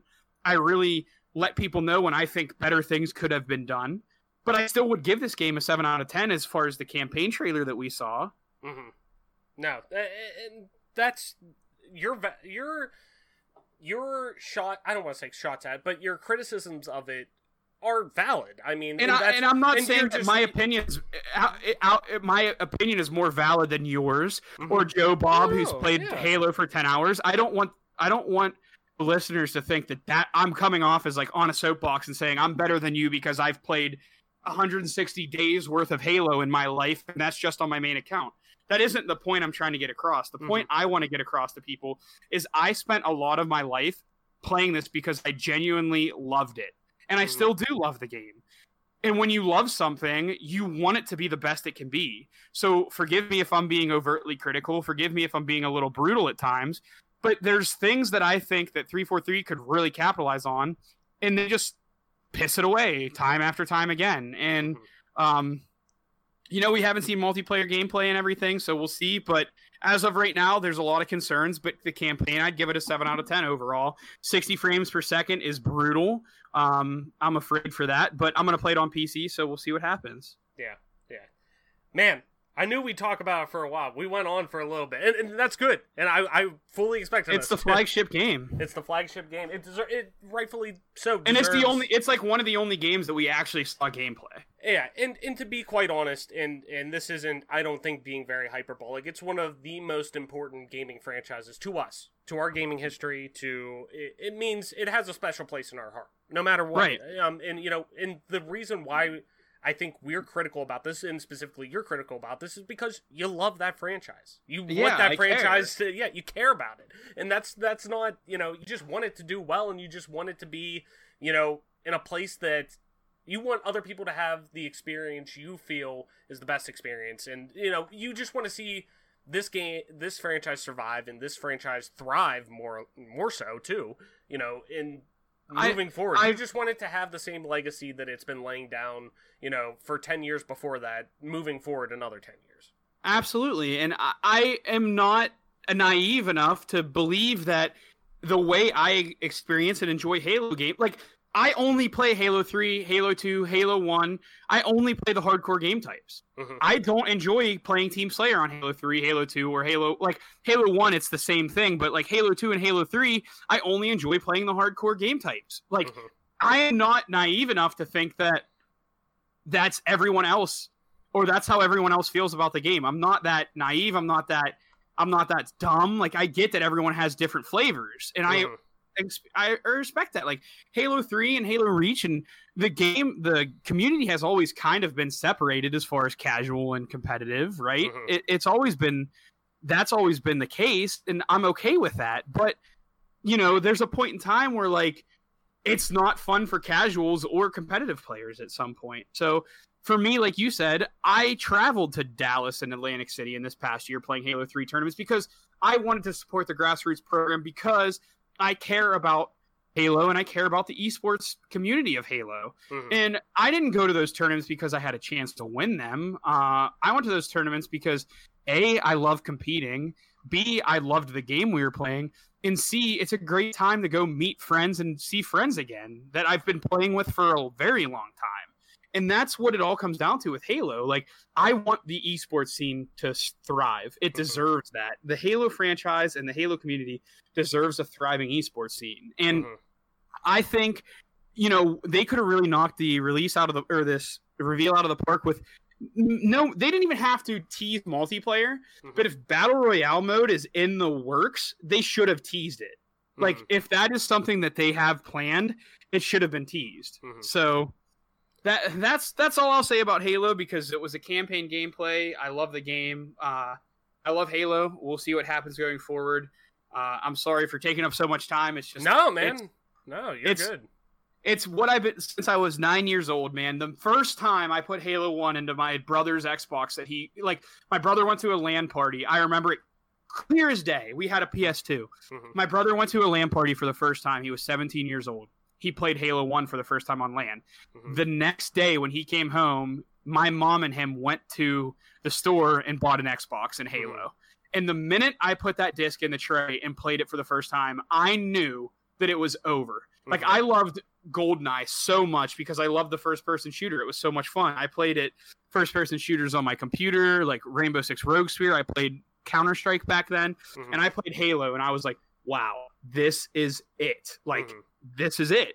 So from the time I was nine, and granted I did go on a little hiatus here and there, but from nine to twenty-seven, Halo has been a huge part of my life. Mm-hmm. So it's, to me, it's everything in a way, you know what I mean? And yeah, at absolutely. Some point, like, you get tired of getting your hopes up to be destroyed, but every every time I see anything about Halo come out, man, no matter, you know, it could be the it could be the devil lure me in, you know, here's an apple. And I would fall for it every time, and I can't help it. Yeah, no, definitely. It's it'll it'll be interesting to see how it shakes out, man. It's going to be an interesting next couple of months because uh, I'm sure we'll see more of it leading up, obviously, with multiplayer and whatnot. So, but but, but you know, you, normally you do the segues, but uh, you know, we're going to talk about we'll talk about the rest of the games. Don't get me wrong, because a few of them are, are just lightly brushing up. Mm-hmm. But, but can we talk about can we talk about the Game Pass Gamecast Fable? Call like a couple episodes ago. I'm telling you, dude, like I I bring I bring what I say just comes into fruition. Like, somebody needs to give me lottery tickets. Like, I'll go It's buy. either it's either that or you have some type of inside source, and well, to don't be fair, expose them, but Jesus. No, no, to be fair, like Euro I think it was Eurogamer. There were a few sources that have come out over the past like two years now at this point, um since Playground Games had been acquired, that have been saying, like, we think it's Fable they're working on, and Eurogamer even came out and said, like, they ran basically saying, our sources indicate that, yes, Fable, a new Fable is in production with Playground Games, the developers of uh, Forza Horizon, um, the Forza Horizon series. So, you know, it's it's been rumored, but it's it's just one of those things that it's like the worst kept secret in gaming. And let's just bounce to, you know, fuck it. Fuck the order. Let's just bounce right to Fable and talk about it. Uh, and we'll go back and kind of cover some other things that we were really excited about. But, you know, Fable to me was that it's always been the, and we talked about this previously on previous episodes, our uh, Fable retrospective that we did, uh, an earlier episode. You know, Fable's always been one of those franchises that I've hopped into here and there, but I've always, like, when it comes to R P Gs, I've always tended to go a different direction, because it's always been more like action R P G or action adventure than R P G, but has R P G elements. But I always keep asking, like, okay, how can they do a Fable game in twenty twenty? Like, how can that style of game work in twenty twenty? Because in two thousand, I think, four, when the first one came out, it set it really changed the R P G landscape to a degree with its uh, morality system. Like, when it came out and it was able to do, you look at games past that on how things you've done and how, in the game, how they will change the outcome and change how you're perceived, your character's perceived. You look at games after that. Red Dead is one that always comes to mind. Even Elder Scrolls adopting some of that in different R P Gs like that. But you see these large-scale game, games taking from Fable, which was, uh, at the time, I wouldn't say big Microsoft property uh, when it first came out. You know, it wasn't ended up being something that smashed down the doors. But, you know, to me, I always thought, okay, how can you make a Fable game in twenty twenty? And we still don't really see how that's possible, but clearly with the trailer we saw being showing the kingdom that you're going to play in is very expansive, and granted it's a C G trailer, but at least the proof of concept we're seeing, we're still seeing the British humor that is known for Fable games still live on, uh with how the fairy was like swallowed by a frog or whatever. And you know, there's still there's still a little bit of that slapstickiness to the game. But man, I'm just, let's just put it this way. I'm just fucking happy this game finally was like, okay, yeah, everyone, yes, it's real. Yes, like, you you all have known for how long, but we can't say it, but yes, the game is real. So, I mean, they've been hiring for, Playground Games has been hiring for a while for open, like, open world R P G position, like, positions to work on open world R P Gs. Like, people who have experience working on those. So, I'm just happy that's fucking finally here. That, like, people I've talked to have been like, yes, it's for sure there. And also just the honest internet rigmarole that's been going around with it, the rumor mill that's been churning. I'm just so fucking excited that that game's finally, like, yes, it's happening. We don't know when, but it's coming. um, because I kept seeing, like, during, well, I'm doing, and you can see it during my live reacts over on our YouTube channel. You could see me, like, when it's going, like, each one's like world premiere and that's like console launch exclusive. I'm like, it can't be Fable. It just can't be Fable because it's there's no way that game's ready to go. Like, and then they slipped it in. Yeah. But then I'm like, but what if it is? Like, what if yeah. they, what if they just fuck around and Phil Spencer's like, yo, we got something. We'll give you something. We'll give you a little something. Like, you're, you've been right for a while, Travis. But no, man, I'm excited for that. Um, what uh, what about you? Like, what what did that trailer, I guess, say to you about, you know, what the experiences we've had with Fable back in the day, and what's that kind of say for you with Fable moving forward? Is, you know, I'm guessing you're obviously excited. I, I definitely feel like it, the third installment of the game was, was like, it just felt wrong that that was wh- how it ended. Mm-hmm. Um, I'm sure Bungie, if they, I like the story of Halo Reach was so good. Don't get mm-hmm. me wrong. Mm-hmm. Um, so like, I don't know that Bungie would really regret ending on that game per se, mm-hmm. because it was a really good campaign, but it definitely feels like Xbox, Microsoft as a whole probably regretted that Fable three was the last iteration of it. Mm-hmm. And I definitely am excited more so because I'm really excited to see what they come together, like come to produce for twenty twenty. Like, it's going to be awesome. You're going to have more freedoms and stuff, I would imagine. Mm-hmm. And I'm just glad that the, the series isn't over. Like, I'm glad that we're going to get another iteration, get another chance to really enjoy Fable, because Fable one and two were so special. Mm-hmm. And I, I'm just excited to see what they do.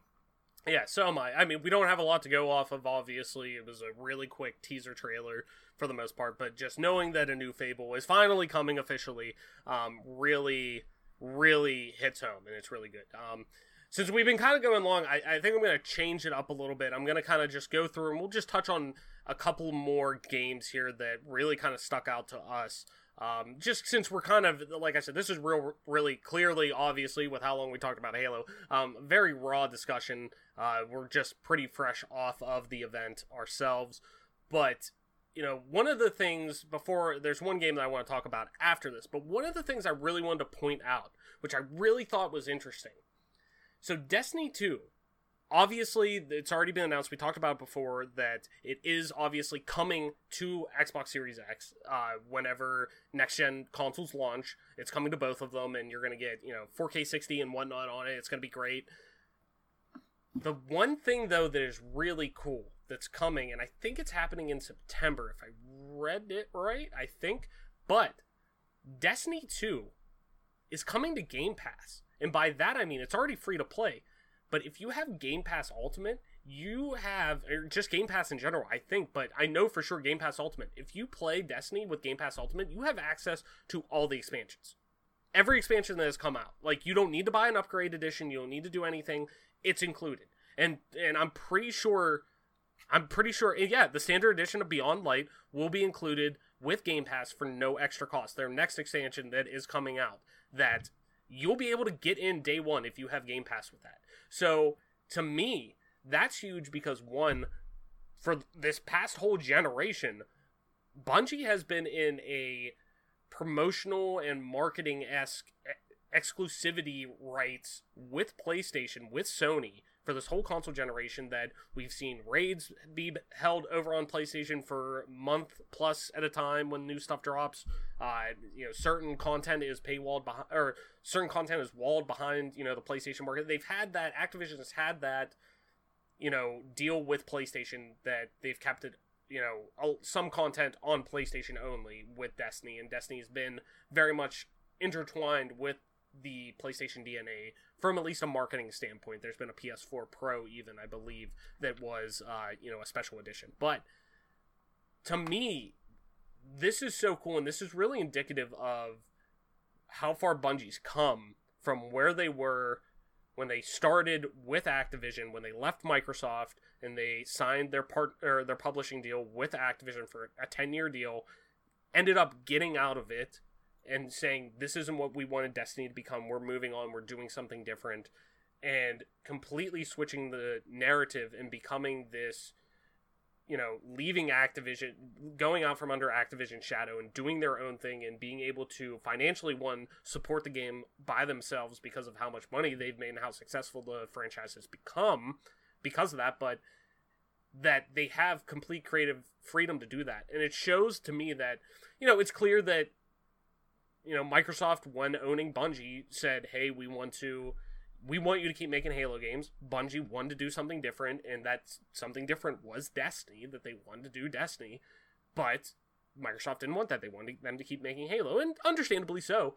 But there was a separation for there, and clearly, from what we've heard, it wasn't on the best terms. So seeing something like this is really good because you see that there are still long-term people within that company, like Lou Smith, obviously, being one of the big notable ones, the game's director, being a long-term Bungie employee, and being somebody who is so intrinsically tied to the Halo series, especially from three on. Like, you know, it's really great to see something like that happen. And I don't want exclusivity deals or anything like that. That's that's not what I I don't I want to I want people to be able to play a game no matter what. So I wish people can play The Last of Us Part two on Xbox. Like, I just do. I wish people could play Halo on, you know, P S four. I don't really give a shit where you play it. Like, I'm just excited that people play games, and this is such a cool thing because it just keeps making Game Pass one such a big, big, big value, and such really the hands down the best service in in terms of value that's in gaming right now, hands down by a long shot, by miles. But to be able to just jump right in, be included with this membership that, you know, Destiny is one of the biggest games in the world, that you're able to go right from the get-go, like, and have all the content and not worry about, oh, I'm, yeah, it's a free-to-play game, but I'm paywall behind that. Oh, well, I have Game Pass. I just fucking have everything. I can just jump in and play. So, like, right. To me, that was really cool seeing that. Um, what else? What was the other one? Oh, and then, obviously, too, I wanted to kind of touch on, uh, before there's a couple other things, too, I want to touch on, but just because I know how much you liked seeing that game when it showed up back in May's event, with, like, the third-party and partner gameplay reveal with the Xbox that we did, or that they did. The Medium from Bloober Team. We saw the a new trailer for that. It's coming holiday twenty twenty. It says, I believe it's going to be a console launch game um, for the Xbox One, or Xbox Series X. I keep doing that. I'll never, I don't think ever get over it for a while. Um, but it really, and now actually seeing some hard gameplay from it, what was really cool is showing that, okay, they're going to be, it takes place in two different, basically, like, realities almost, and, like, like, it's split down the middle, that you'll actually be playing two separate scenes at the same time in two different realities. like one in this like hellish landscape and one in the real world, and it's rendering all of that at the same exact time on the same exact screen. One, I just thought of, well, fuck, like, this is going to show like how good the cooling system in this in this game or in the Xbox Series X is, should be, hopefully, because that's going to be a fucking bear to make, like, to cool that thing down with how much it's going to be like humming trying to render both of those things in four K sixty at the same time. But uh Mike, what'd you think about that, because I know you were high on that game uh whenever we first saw it? Um yeah, I mean, it, it's just really exciting to see some of, like, you know, these games that you're really hyped about to kind of just see be announced, or you kind of hear rumors and you just kind of get excited, especially with the work that has previously been done uh, by by the team over at Bloober. Um, I'm just thrilled, you know, to kind of see some more concrete evidence of what they're working on. And that that would, I mean, that's pretty much a blanket statement for, you know, the new Outer Worlds D L C. Uh, Avowed uh, looks really oh, good. Uh, I'm sure.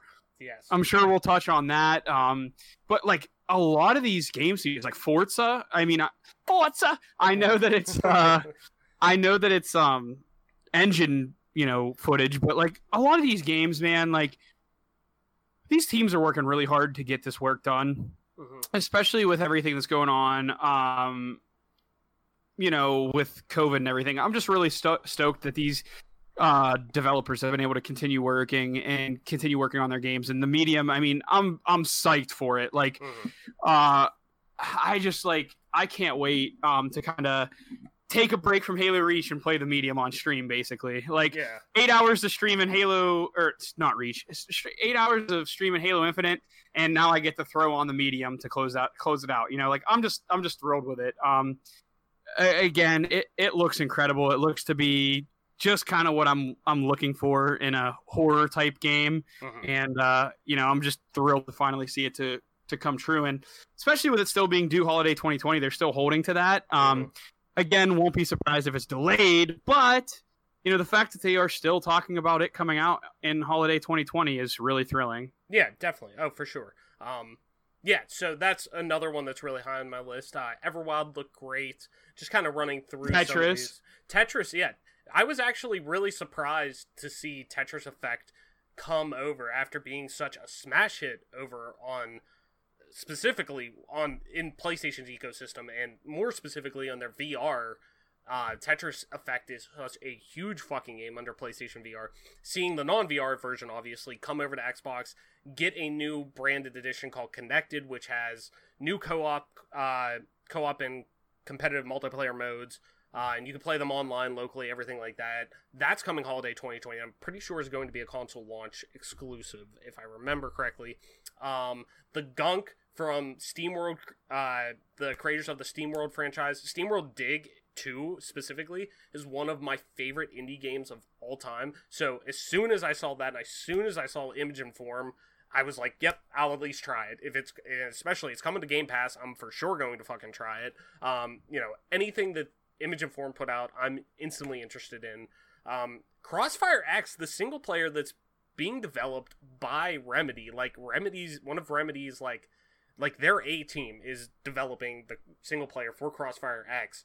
The trailer that we got for that actually looks fucking great. Like, I I know that the multiplayer beta that was put out was not very well received. Um most people got a meh at the highest.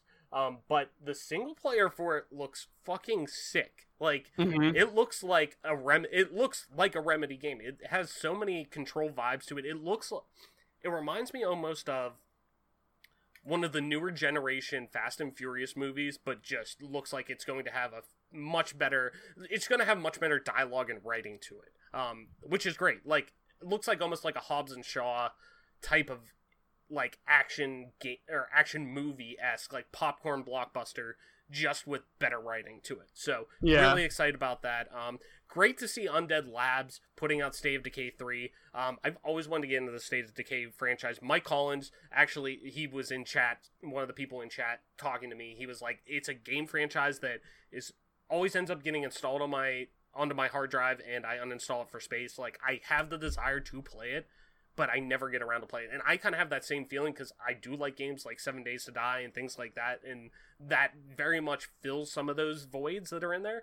So, um, so yeah, I, I'm I'm just happy to see that team now being in Microsoft fully on first-party studio, actually getting the funding to, you know, go through and actually keep making projects like that, and probably make that project at a much bigger, you know, funding overall, now being a fully owned Microsoft um, first-party studio. So uh, it was, like you touched on, D L C for the outer or for the Outer Worlds that was coming. I actually didn't expect that. I figured it would be, we were going to see maybe before even Avowed, like maybe something in that world again, because it was, the Outer Worlds is relatively a smaller title compared to a lot of other R P Gs, but you know, it's it's cool that we're getting D L C with that, which is cool. Um, so I I'm not against it. I'll try it, especially it's coming to Game Pass. I'll fucking try it. I need to finish the Outer Worlds first and foremost. I did like it, but kind of got burnt out at some point. I'd like to get back to that, but.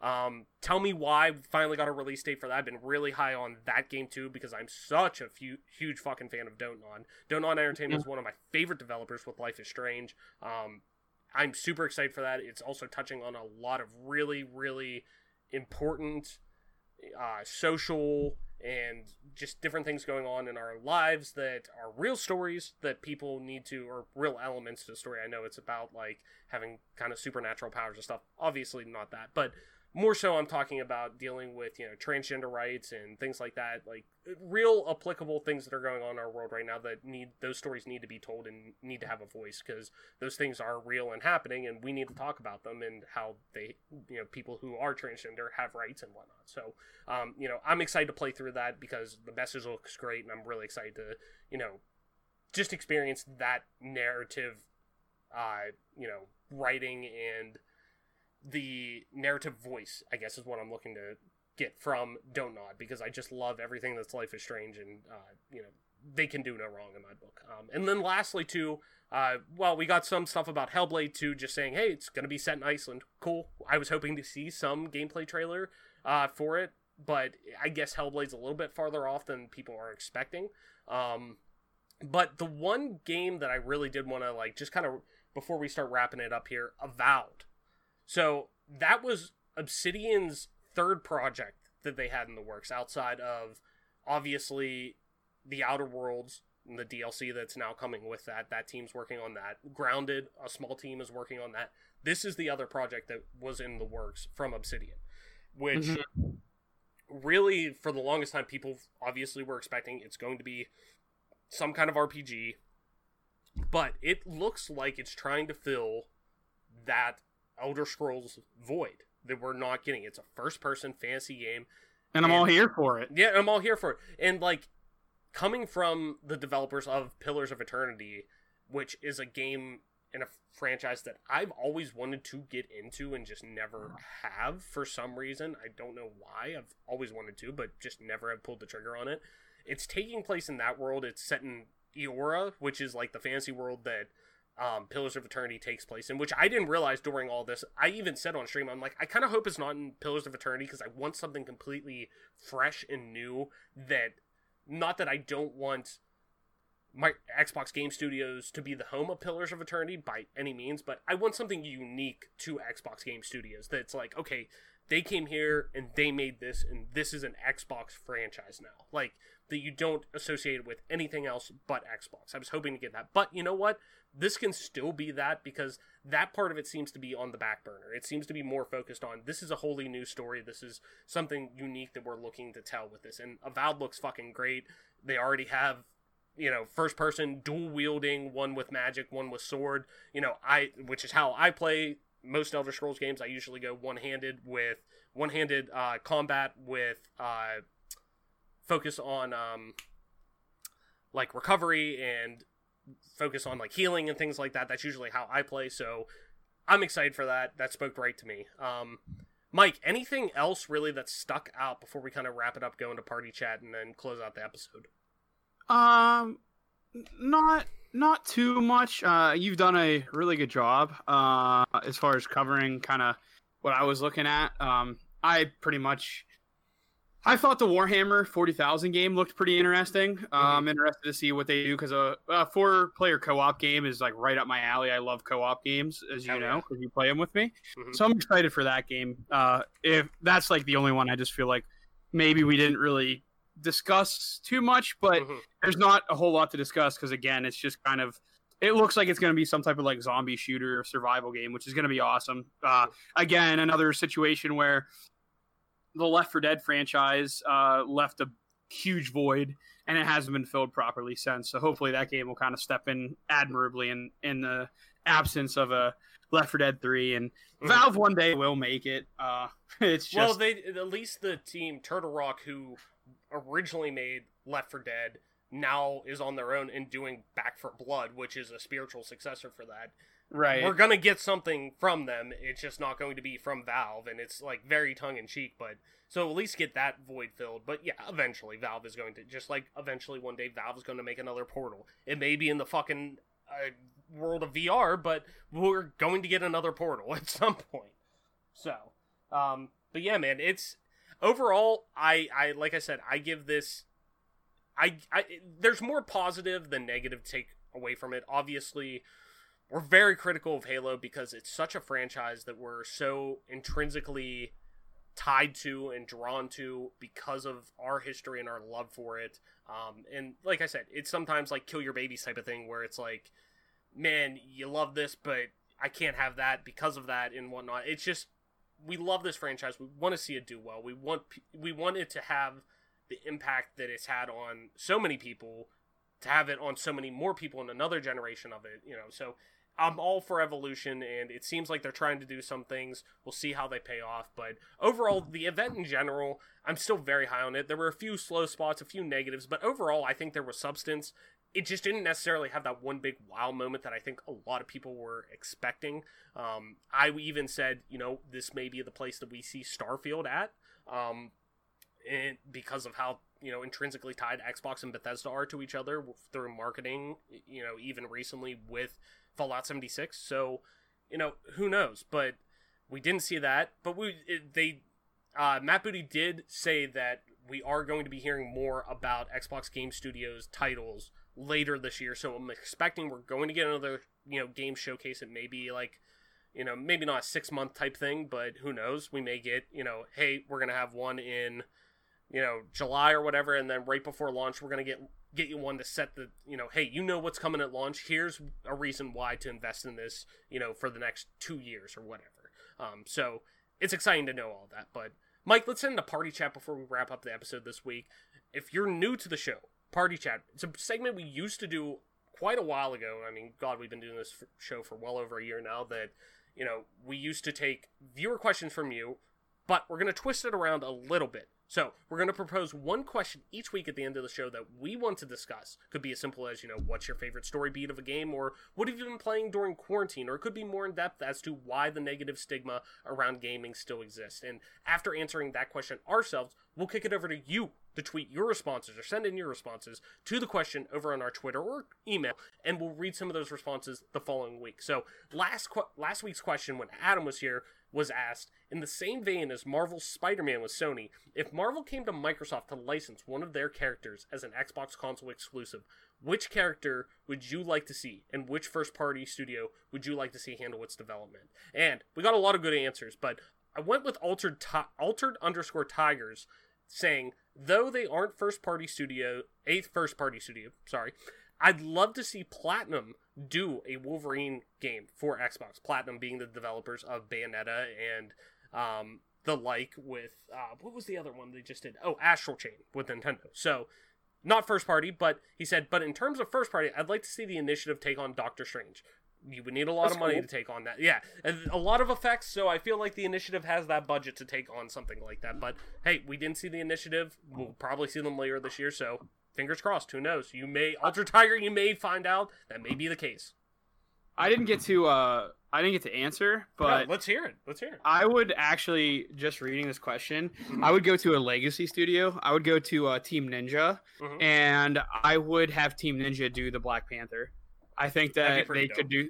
I think that they could do something pretty special with stealth, and and you know, they're used to making ninja games, so mm-hmm. I think uh that would be interesting. Yeah, definitely. I said, what did I say? Oh yeah, I said Double Fine, the makers of, or the developers of Psychonauts, who are now first party studio. I'd like to see them take on Ant-Man. So we got some okay. pretty good we got some pretty good answers um out of it. And Adam, what did Adam say? He said, I can't remember who he said, but a Thor game that's somewhat like an R P G-esque, almost akin to an Elder Scrolls or something like that, but leaning more into the melding of sci-fi and Norse myth- mythology, if you want to, however you say it. Um, been talking a lot today. I've been on camera now, or recording, for almost like three hours talking nonstop, so we're getting to the end. My voice is hanging in there. We're we're getting through there. So let's go. One, thank you, Ultra Tiger, for writing in, and as always, you can write in to this question that we're going to propose right now. This week's question, Mike, do you see the Xbox Elite controller still being a viable accessory through the life of the Xbox Series X?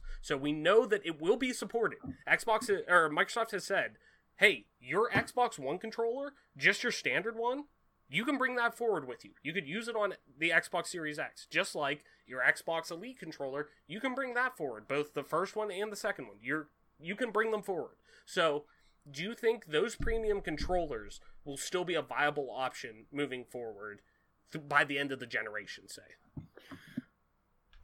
Uh, yeah, I, I think, you know, when you have a controller that has the paddle, the paddles and the customiz- customization opportunities that mm-hmm. the Elite has, I definitely think it'll be viable. Um, I know that a lot of people are going to be playing on P C, but people are still going to, like, I imagine Halo would still be maybe better on a controller, so I see the Elite lasting, uh, simply just because you can always change the paddles and change the buttons at which you kind of assign those paddles, which is really cool. I loved my Elite controller when I had it. I wish it didn't break, but things happen, you know? Yeah, definitely. I, I definitely think so, too. I think there will always be a market for, especially, once again, leaning into how Microsoft is handling their generations moving forward and being more P C-like and having that.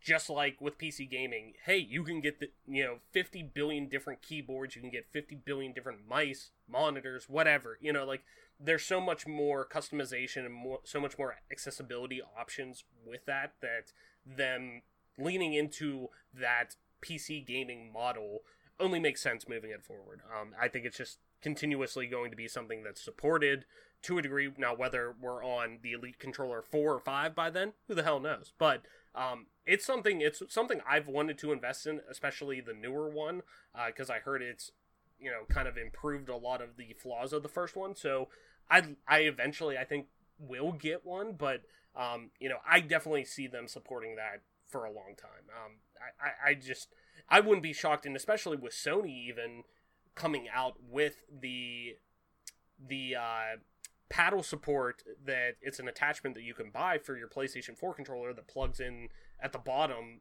into like the microphone jack type area, and it has two or it has two sets of paddles on the back that are programmable, that like that came out after the Elite controller was out, after scuffs have been out. Like, they see that market there, and it's an official licensed Sony one. It's from Sony, like direct from Sony. So you know, they realize, okay, this is a market we need to get into, and, you know, Microsoft is lucky to have that foothold already in there with that moving forward, because people are always going to want, you know, premium products like that when it comes to gaming and the best fidelity and whatnot, and accessories are no, uh, you know, no different whenever it comes to that. So, Mike, I think that's going to do it for this episode this week. Why don't you tell people where they can find you on the interwebs to talk about everything regarding the Xbox Games Showcase and all of that, and, you know, just where they can talk to you about video games in general.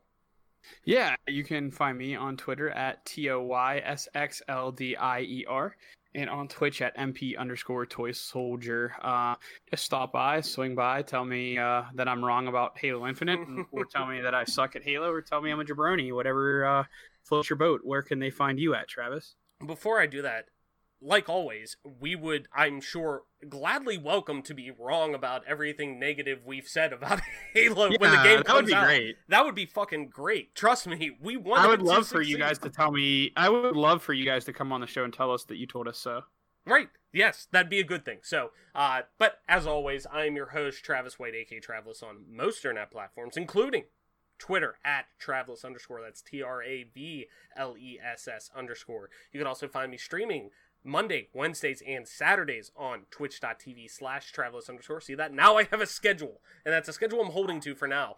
And also pimping that Wednesdays we do Let's Plays, and we're starting with Halo, and we're doing every Halo played and ranked up until Infinite's release. So that's every Wednesday, five p.m. Eastern, two p.m. Pacific, over on twitch.tv slash Travelless underscore. And if you want to play some games with me, some good old video games, man, you can go over on Xbox Live or any real source, but specific to the show, Xbox Live, it's just regular Travelless, T R A V L E S S. And this, ladies and gentlemen, has been your newest episode of the Game Pass Gamecast, your weekly go-to podcast for all things Xbox, Xbox Game Pass, and P C gaming, including news, rumors, and conversations around them damn good video games. You can catch new episodes of the show when they drop each and every Friday morning on YouTube, Apple Podcasts, Google Podcasts, Spotify, SoundCloud, and all other major podcast services. So be sure to subscribe to us, rate us, review us, follow us, all that jazz, wherever you get a podcast at, and follow us on Twitter at G P G C Podcast. Stay up to date with everything regarding the show, video games like, and our dope giveaways. That being said, thank you so much, everyone, for listening, sharing, and being a part of our growing community. Game on, wash your fucking hands, listen to the doctors, Black Lives Matter, and we will see you next week.